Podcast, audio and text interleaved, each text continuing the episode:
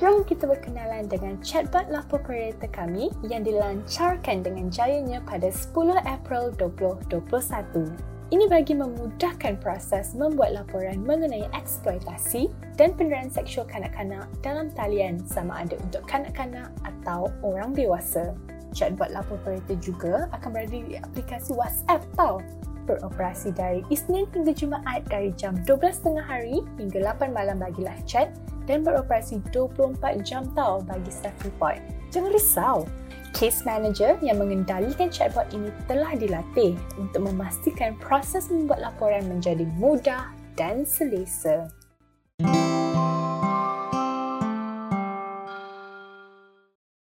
Consent bukan hitam dan putih dan ia amat penting untuk memahami bagaimana ia berfungsi dan mengapa ia amat penting dalam hidup kita. Consent bukan sekadar kebenaran untuk melakukan sesuatu terhadap kita, tetapi melibatkan banyak aspek yang penting mengenai hak-hak diri kita sebagai seorang manusia. Kadang-kadang kita perlu tahu apabila situasi tidak selamat dan perbuatan orang lain melanggarkan konsen kita supaya kita boleh mengambil tindakan yang betul untuk melindungi diri. Terdapat beberapa langkah yang boleh kita ambil apabila orang lain, termasuklah para dewasa dan kawan-kawan, membuat kita tidak selesa. Ini untuk memastikan kita tidak menghadapi situasi bahaya atau tidak selesa seperti itu lagi.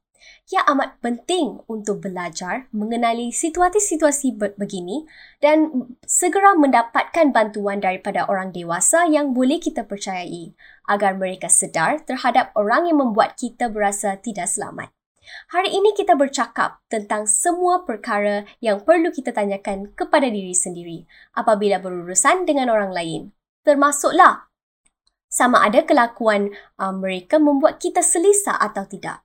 Kami bercakap tentang maksud consent iaitu juga dikenali sebagai persetujuan dan betapa pentingnya memastikan orang lain tidak melanggarnya. Bersama kami untuk membincangkan topik apa itu consent pada hari ini ialah Cik Tashni Sukumaran yang merupakan seorang senior analis di ISIS Malaysia iaitu institusi penyelidikan dan seorang aktivis yang aktif melibatkan diri dalam menangani isu-isu sosial negara. Kami juga bersama Sheila yang merupakan seorang survivor uh, penderaan seksual untuk berkongsi pengalaman dan pendapatnya mengenai topik ini. Terima kasih Cik Tashni dan Sheila kerana sudi meluangkan masa untuk podcast kami pada hari ini. Soalan pertama kita pada hari ini ialah, apa itu consent? Pada pendapat Cik Tashni, bagaimana kita boleh beri definisi kepada perkataan ini supaya dapat memahami konsepnya dengan lebih baik? Konsep merupakan persetujuan antara dua atau lebih peserta untuk melibatkan diri dalam aktiviti-aktiviti. Selalunya ni aktiviti seksual. So, persetujuan seksual bermaksud secara sukarela untuk melakukan atau mengambil bahagian dalam sebarang aktiviti seksual.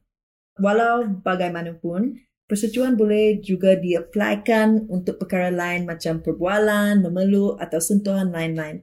Dari segi undang-undang, kita boleh mengatakan persetujuan adalah persetujuan sukarela kepada cadangan, keinginan atau permintaan. Terima kasih Cik Tashni. Bagaimana pula dengan um, Cik Sheila?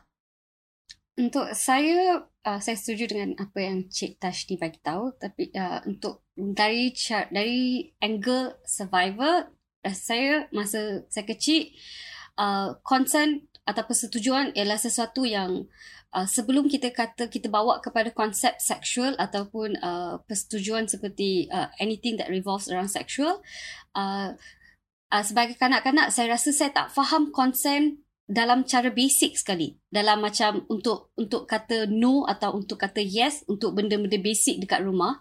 So bila nak kata untuk sexual lagilah kita tak tak tak tak ada keberanian nak cakap no. So bila nak fikir pasal consent uh, it's yes and no. That is the first thing that comes to my mind as a child uh, survivor. That uh, Sheila tak tahu rasa macam mana nak memperbezakan bila boleh kata okay Sheila okay? Atau bila Sheila nak kata no Pasal dalam cara-cara basic benda-benda kecil pun dah ada boundary tak tak ada boundary untuk kita kata yes or no. So bila come to sexual stuff uh, perkataan consent tu macam dah tak ada meaning.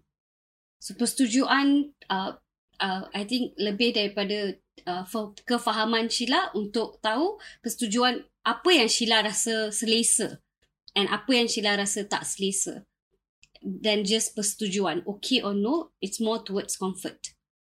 Terima kasih Cik Sheila.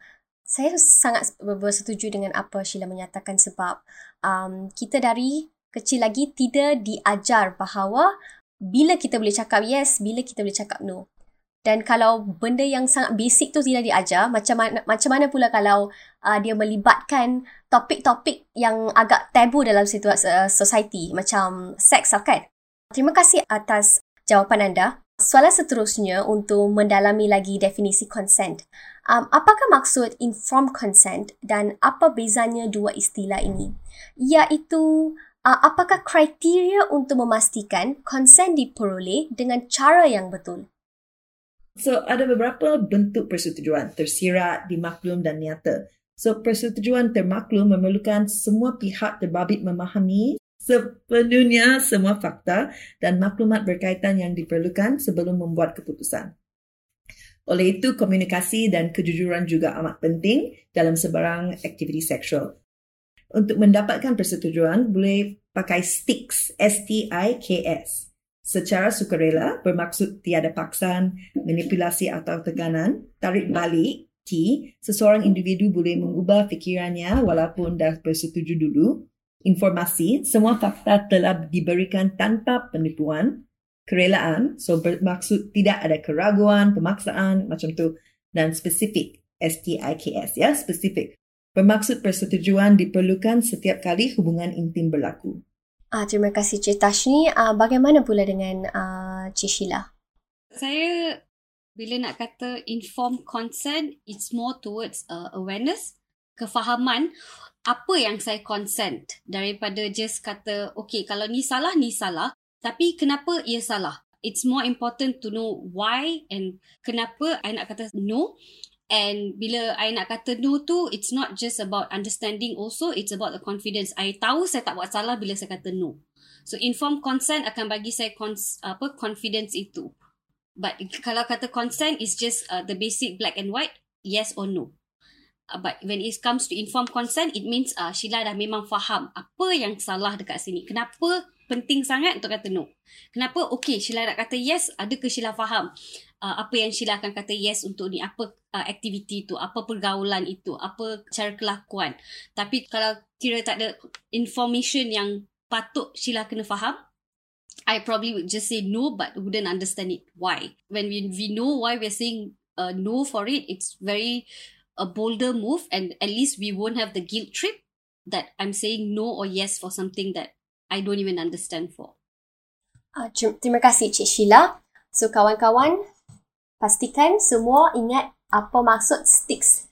Secara sukarela, tarik balik informasi, kerelaan dan spesifik apabila korang nak bagi konsen dekat sesiapa pun untuk apa pun.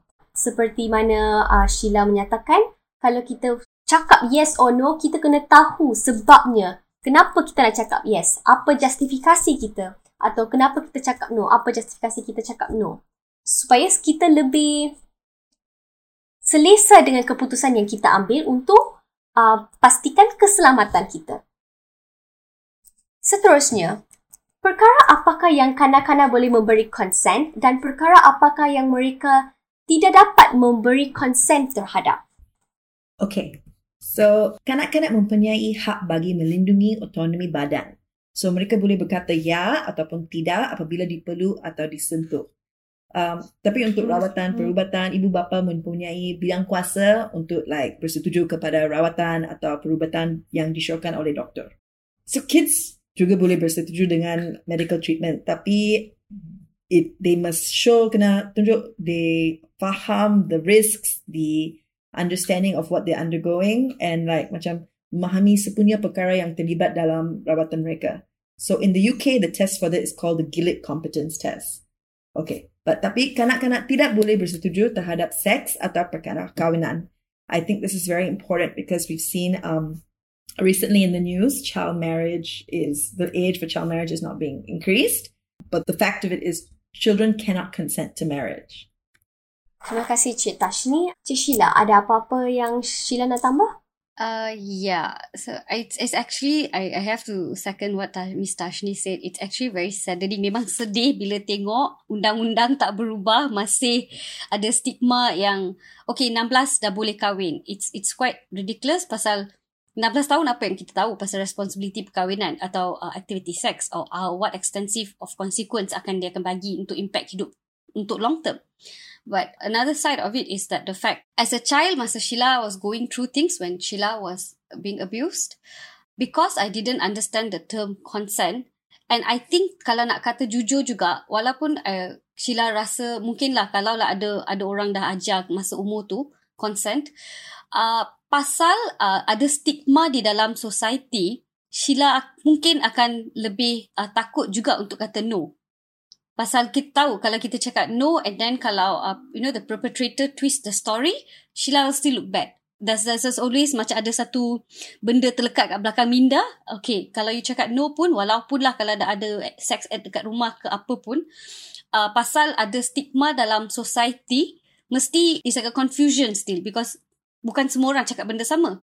Mungkin kat rumah aja satu lain, dekat sekolah cakap benda lain. And then there's society. So you wouldn't know mana satu yang kita nak pegang sebagai satu prinsipal. Walaupun sebagai seorang kanak-kanak. So kalau I, should, I, I didn't have the experience of being taught sex ed back at home or in school. Tapi kalau nak kata jujur ya, even kalau Sheila faham masa tu, I rasa masih I takkan ada uh, how to say the maturity untuk kata yes pasal masih something that's too big to grasp as a child. And that's like five, six years old or even primary school. Or even when I was in high school. It was still something too big of a stigma back then. So it would have been a huge confusion regardless. To say yes and I wouldn't have really realized what I'm saying yes to. Faham? Uh, kanak-kanak yang agak obedient, yang obedience tu agak diagung-agungkan dalam masyarakat kita sampai jawapan no tu ada konotasi negatif. Kalau you cakap no, maksudnya you bukan orang yang baik. You bukan budak yang baik. So, betul lah apa Sheila cakap. Saya sangat setuju. Seterusnya, siapa yang sebenarnya boleh memberi konsen dalam keputusan-keputusan yang melibatkan kehidupan kanak-kanak? Bagaimana pula dalam kes penderaan di mana ibu bapa kanak-kanak sendiri yang merupakan pemangsa? Dalam situasi ini, para profesional perubatan atau pihak berkuasa boleh membuat keputusan. Jika ibu bapa adalah pemangsa, pihak kerajaan, so kementerian, jabatan kebajikan atau polis macam tu, uh, boleh get involved untuk menjaga anak tersebut. Um, Sheila ada apa-apa yang Sheila nak tambah tak? Uh, saya setuju dengan Cik Jack Tash ni actually. Sheila tak pernah go through mana mak bapak and dera. I think it's very important to have a prominent, safe character in a child's life. And it shouldn't just be the parents. I think uh, kena keluar dari kotak, oh mesti mak bapak yang paling selamat because reality bukan itu. And saudara mara bukan necessarily the safe place as well. So the box has to be wider and, and in that sense, people around, sesiapa lah, it could be strangers that are watching, the neighbors who are watching per se, yang boleh notice that the child is not in the safe space. If the neighbor can play a role, that is already someone who's protecting the child. So concern is not limited to just blood related families or school teachers alone, it has to be a broader scope. I think that's very important because even if the parents are not abusing and if the child confessed to the parents and nobody's taking an action, the child is still not in a safe space. So what's next? How do we break that? That box, I think, has to be broken. Memang betul pun Sheila sebab uh, kebanyakan pendaraan seksual ni antara kanak-kanak lah kan, kebanyakan uh, pemangsa adalah orang yang mereka tahu, yang orang yang mereka kenal. Sebab mereka kenal pemangsa tu, pemangsa tu mengambil advantage lah kan untuk menjalinkan satu hubungan uh, dengan mangsa mereka agar dapat ada opportunity nak melakukan apa yang mereka nak lakukan terhadap mangsa tersebut. So, seterusnya, apakah cara untuk memastikan terdapatnya consent dalam hubungan antara kanak-kanak dan orang sekelilingnya? Termasuklah ibu bapa sendirilah kan um, terangkan sedikit mengenai safe touch atau sentuhan yang sihat uh, dan bad touch uh, atau sentuhan yang tidak sihat. Ni memang soalan yang bagus. Okay, so kita mesti mula mengajar kanak-kanak tentang persetujuan dari awal. Tidak memaksa mereka makan jika mereka mengatakan uh, mereka tidak lapar, mengajar mereka untuk menghormati sempadan orang lain, uh, mengajar mereka tentang isyarat bukan lisan dan juga meminta persetujuan mereka untuk perkara seperti sebagai menyiarkan gambar di media sosial. Macam tu. So, saya sangat rapat dengan anak saudara kawan saya yang berumur uh, macam 13 tahun dan mereka sangat khusus tentang gambar. So, mereka tidak suka muka mereka ditunjukkan. Jadi, semua gambar saya adalah dari belakang. So, uh, dan kita juga mesti mengajar kanak-kanak tentang sentuhan baik versus sentuhan buruk atau uh, as you said, sentuhan sehat dan sentuhan tidak sehat, good touch, bad touch. Uh, seperti menerangkan sebab jurawat ataupun doktor menyentuh mereka. So, hormati privasi mereka dan beritahu mereka it's okay to say no, tidak mengapa untuk mengatakan tidak. Dalam budaya kita, kita sering menuntut ketaatan daripada anak-anak kita. Tapi yang pada jangka masa panjang, budaya ini mungkin membahayakan mereka. Ajar mereka untuk membela diri mereka sendiri dan untuk orang lain dan menghormati keputusan mereka. Terima kasih Cik Tashni. Saya amat suka uh, masa Cik Tashni menyatakan bahawa consent tu kalau mereka tidak lapar, kita tidak boleh memaksa mereka. Sebab konsen ni selalu orang ingat hanya berkaitan dengan um, hubungan seksual. Dan bukan berkaitan dengan um, any other things. Kalau kita nak lakukan sesuatu, kita kena dapatkan permission atau uh, persetujuan seseorang. Dan yang ni perlu dinormalisasikan, terutamanya dalam kalangan kanak-kanak. Pendapat saya lah, saya rasa macam um, ini merupakan satu value yang sangat penting untuk di diajar kepada kanak-kanak sebab kita boleh faham lah kan daripada uh, diskusi kita pada hari ini bahawa uh, persetujuan ni oh my god I'm blabbering No, what you're saying is absolutely right. Like, it's also how you learn about boundaries of other people. Can things like when you go with your friends and you just assume that it's okay to put photos on social media, or just like you know, like let letak some food on their plate or take food from their plate. Uh, yes, of course, if you have a degree of closeness, these things become normalized, but it's always good to practice your boundaries and check in on people and not assume everyone has the same comfort level as you. So I had this one friend, so then hug I pun, she will ask Tashni, can I give you a hug? So I thought that was really like quite cool lah. Like no one had ever asked before, right? People just tend to come and like, oh, give me a hug. So it's always good to be respectful of people's boundaries and to learn these things. And then kita boleh practice persetujuan, consent in every sort of aspect of life. Um, dalam masyarakat kita pun sangat uh, normal kan kalau uh, kanak-kanak jumpa dengan aunty ke uncle, oh pergi cium uncle, oh pergi peluk aunty. Walaupun tertanya pun kanak-kanak tu dia rasa selamat tak, dia rasa selesa tak, dia nak ke tak pun tak, tak ditanya. Yeah, exactly. Tapi budaya kita is like, oh, kena pergi salam, kena pergi cium. So it's okay. Maybe it's time for parents to talk about macam, okay, you boleh like wave atau high five je. Mm-hmm. Let the child decide what they are comfortable with. Terima kasih Cik Tashni. Cik Sheila, apakah pendapat anda? I think memang uh, whatever you guys baru cakap is something that I experienced and I think has also led to kenapa I kena abuse. There was never a boundary because things happen in my own house. There was never a comfort that nobody even asked, Are you okay with this person staying in our house? That was like the first thing, you know, that consent was long taken away. Macam, okay lah, saudara-saudara lah. Tapi, am I okay with that? Did you even ask me that? Pasal benda-benda ni mak bapak tak tak terfikir uh, comfort level anak-anak. You dah cross boundary tu, lepas tu pergi marah anak kenapa tak bagi tahu kat you. It doesn't make sense you you took away the power the moment you didn't ask them or you didn't give them the opportunity to say something. In the initial stage you didn't create the environment. So macam ada juga masa kecil kan uh, i mean this is this person did not abuse me it's my good uncle but dia memang senang mabuk. Tapi masa kita tengok dia mesti uh, semua orang akan kata ah, pergilah pergi pergi hug uncle pergi hug uncle why you saying no? Why you crying? I would be crying man and they will still be like why you crying? Why oh drama Pergi je lah pakcik kau je. But um, I don't know. I tak suka bau tu. So I tak mau peluk. I rasa geli. It's not my fault. But pasal you paksa I buat benda-benda macam ni. Bila benda besar jadi. I rasa confused. Salah ke betul ke pasal bila I kata no pun tak ada orang dengar. Apa ke benda aku cakap kat sini no macam korang nak respect aku. Tak. So the little things that you didn't allow me to say no. Was why I couldn't say no to the things that I didn't understand, or even if I had understood, felt that I didn't have the power or the comfort to say no. It created fear.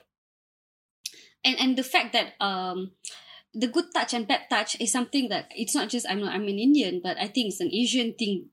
Selalu uh, seks pun tabu nak kata jangan sentuh macam ni jangan benda ni pun tabu. And there's always this thing ah masa kecil ah boleh mandi depan semua orang. I pantang benda tu. I still hate it.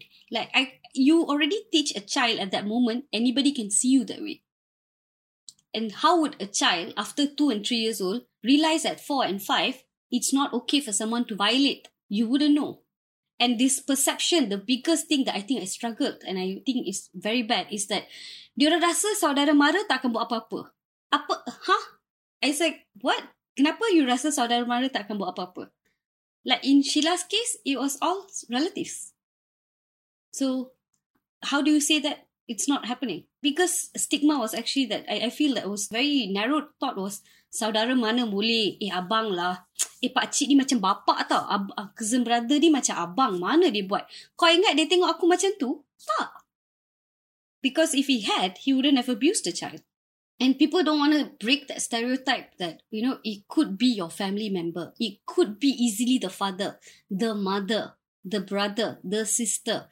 And the fact that people tak mau, another angle that I feel people don't want to look at it is that the pedophile or the abuser is not just one particular gender. It could be both.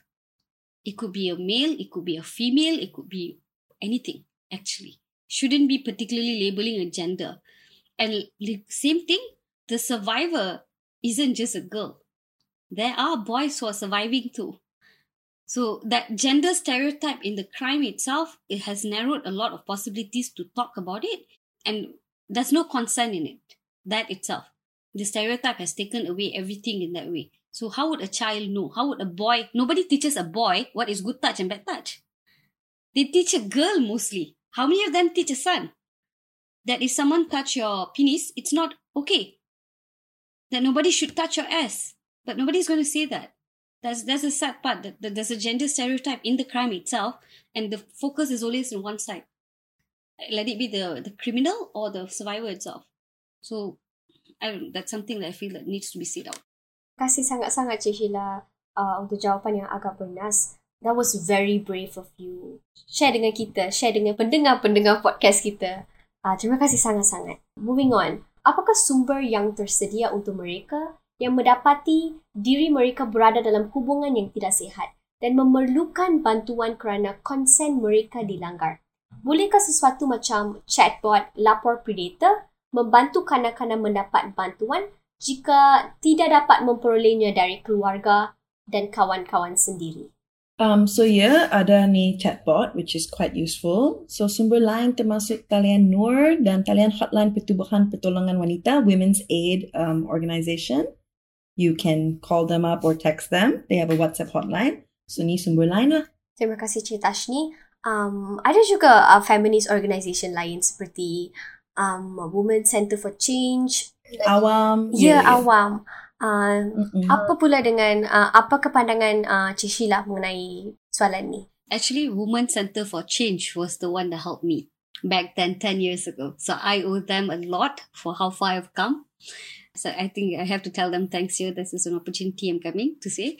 Uh, but it's actually something that we have now. I rasa yang memang uh, generasi yang akan datang dan sekarang ada satu privilege or ke, ke advantage is social media. The help is just in the fingertip. Pasal dulu tak ada. Macam masa I nak pergi Women for uh, Center for Change, I had to go there physically. I had to figure out how to take the bus there. I had to figure out how to lie to my parents to take the bus there. It was never something that you can just do over a call easily as well. But you know now everything's on the phone and you can just easily go. You can easily access yourself, uh, and and in that sense, uh, I think it's very accessible. Let it be any sort of entities or organizations. Terima kasih Cik Sheila. Uh, boleh tak Cik Tashini terangkan sedikit bagaimana pemangsa atau predator menggunakan taktik manipulasi untuk memaksa kanak-kanak melakukan sesuatu yang mereka tidak mahu?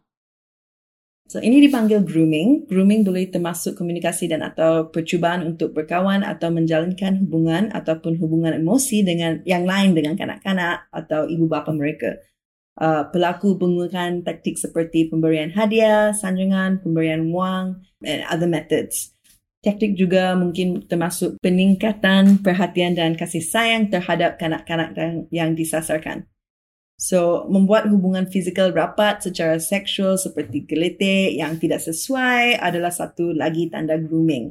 Um, exposing sort of the victim to things like, you know, surprise nudity or, or sexual content or sexual acts is also a form of grooming. Terima kasih Cik Tashni.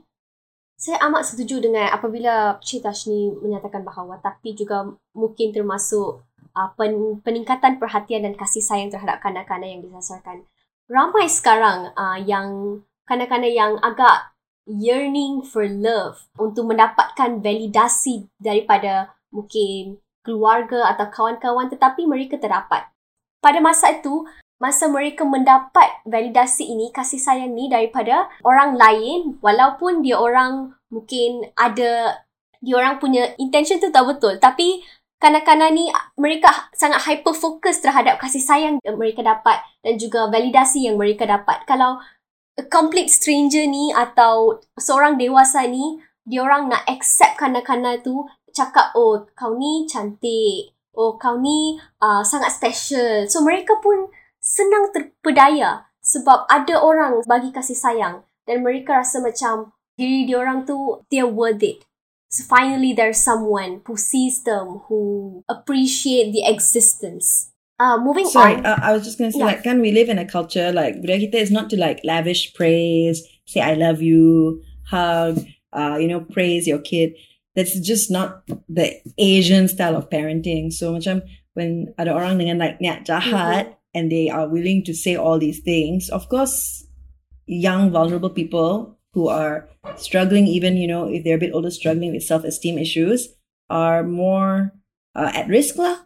Uh, bagaimana pula dengan Cik Okay, something that I think I can really share because it, it's something that has happened to me is that the fact uh, there's always a manipulation macam mana tau. Uh, oh, you special so ini rahsia kita.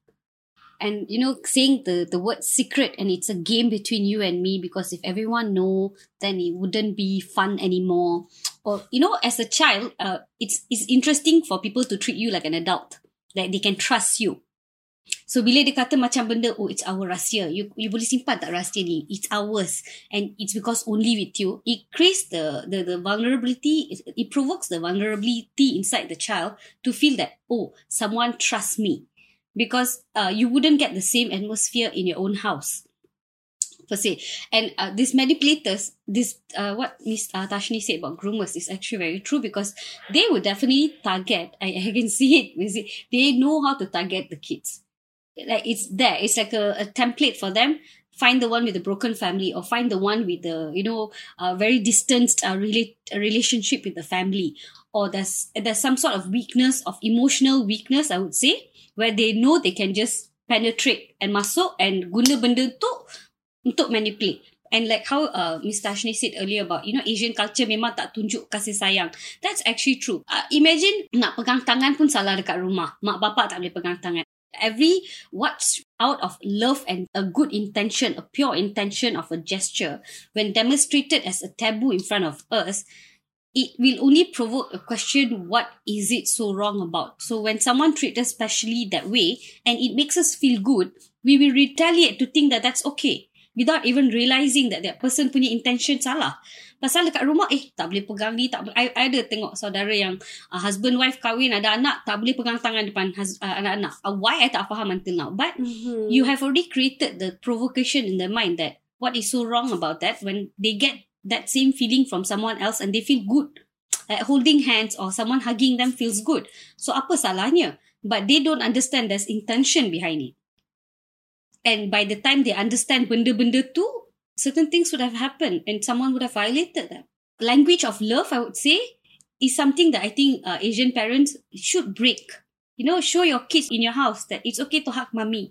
See, daddy hug mommy because daddy loves mommy for a good reason. But you know, daddy hugs you because daddy knows daddy loves you for a good reason. So that when someone is going to try to hug her, she's like, wait, why are you hugging me? Or he, someone's trying to hold him. Why are you holding my hand? Are you holding it because you care for me? Or is it because you're doing something wrongly? So the children will have the comfort to question the gesture, the intention of someone else. But that is because you show what is the right thing out of love. But if you don't show that, they are going to dig the curiosity in a wrong way and fall for the wrong thing.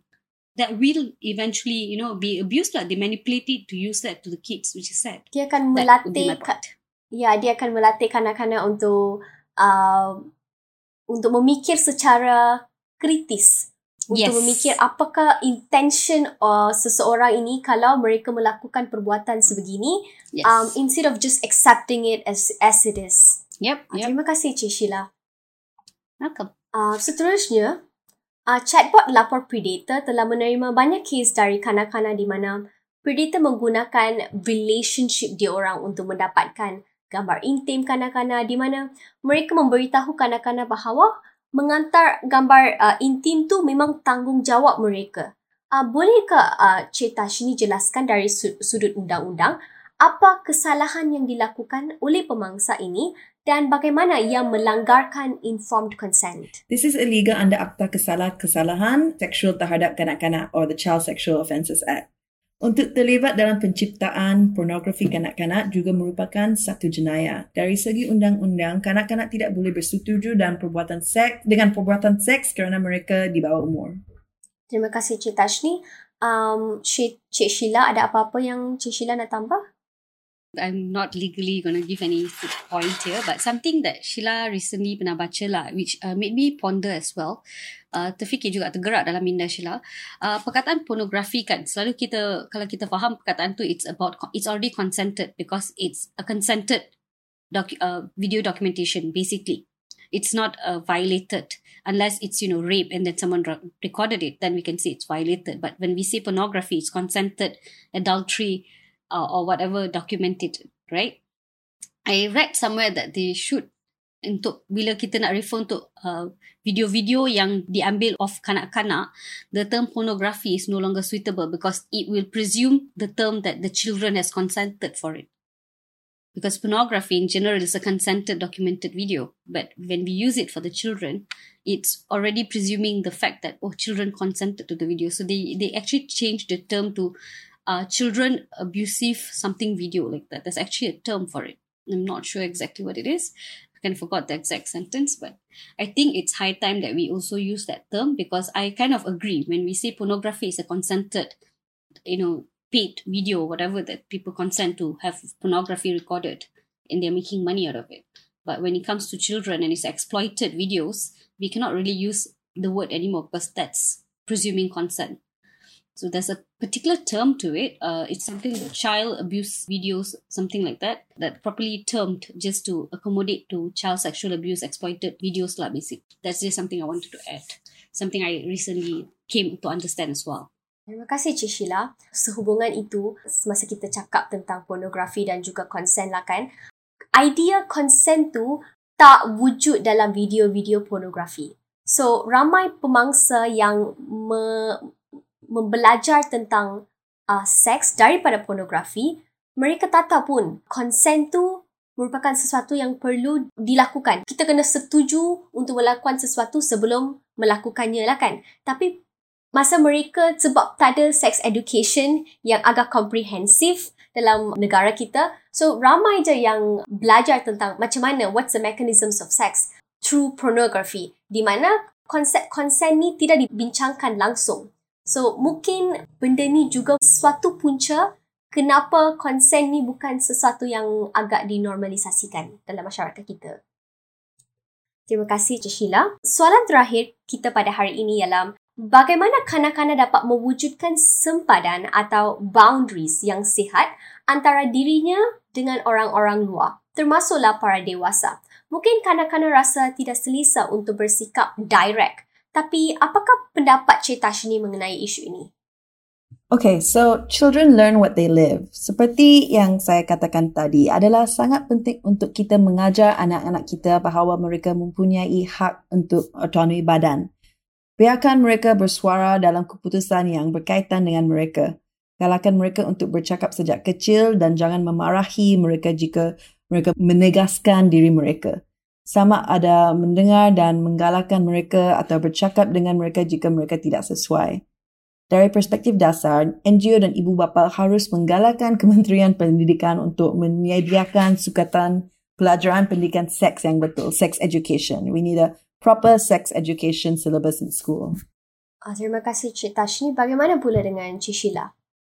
Um, good question. I agree with Ms. Tashni as well. It's, it's actually boundaries kalau kita tak ajak anak-anak dari benda basic, paling ketara, yang paling beginner level, we cannot expect them to know what is boundary on a bigger scale.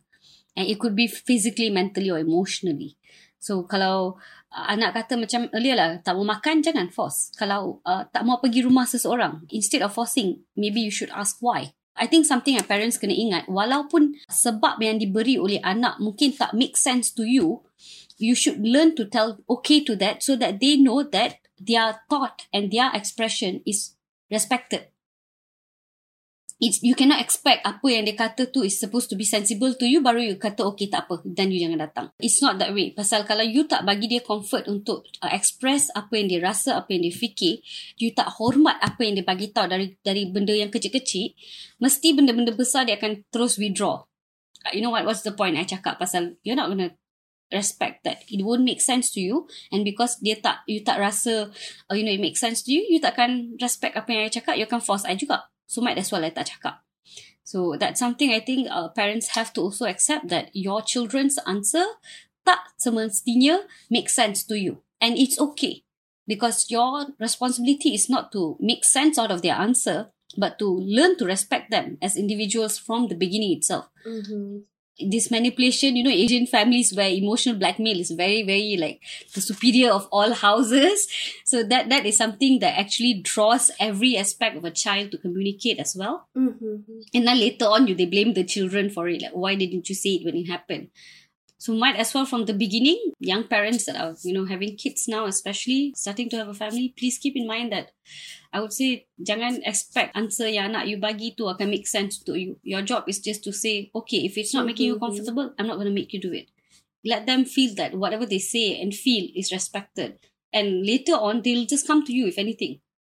Create that. I think that's what it means by safe space. Yeah. No is a complete answer. You don't need more. Yes, yes. It's a no, it's a no. You don't even need to know why actually.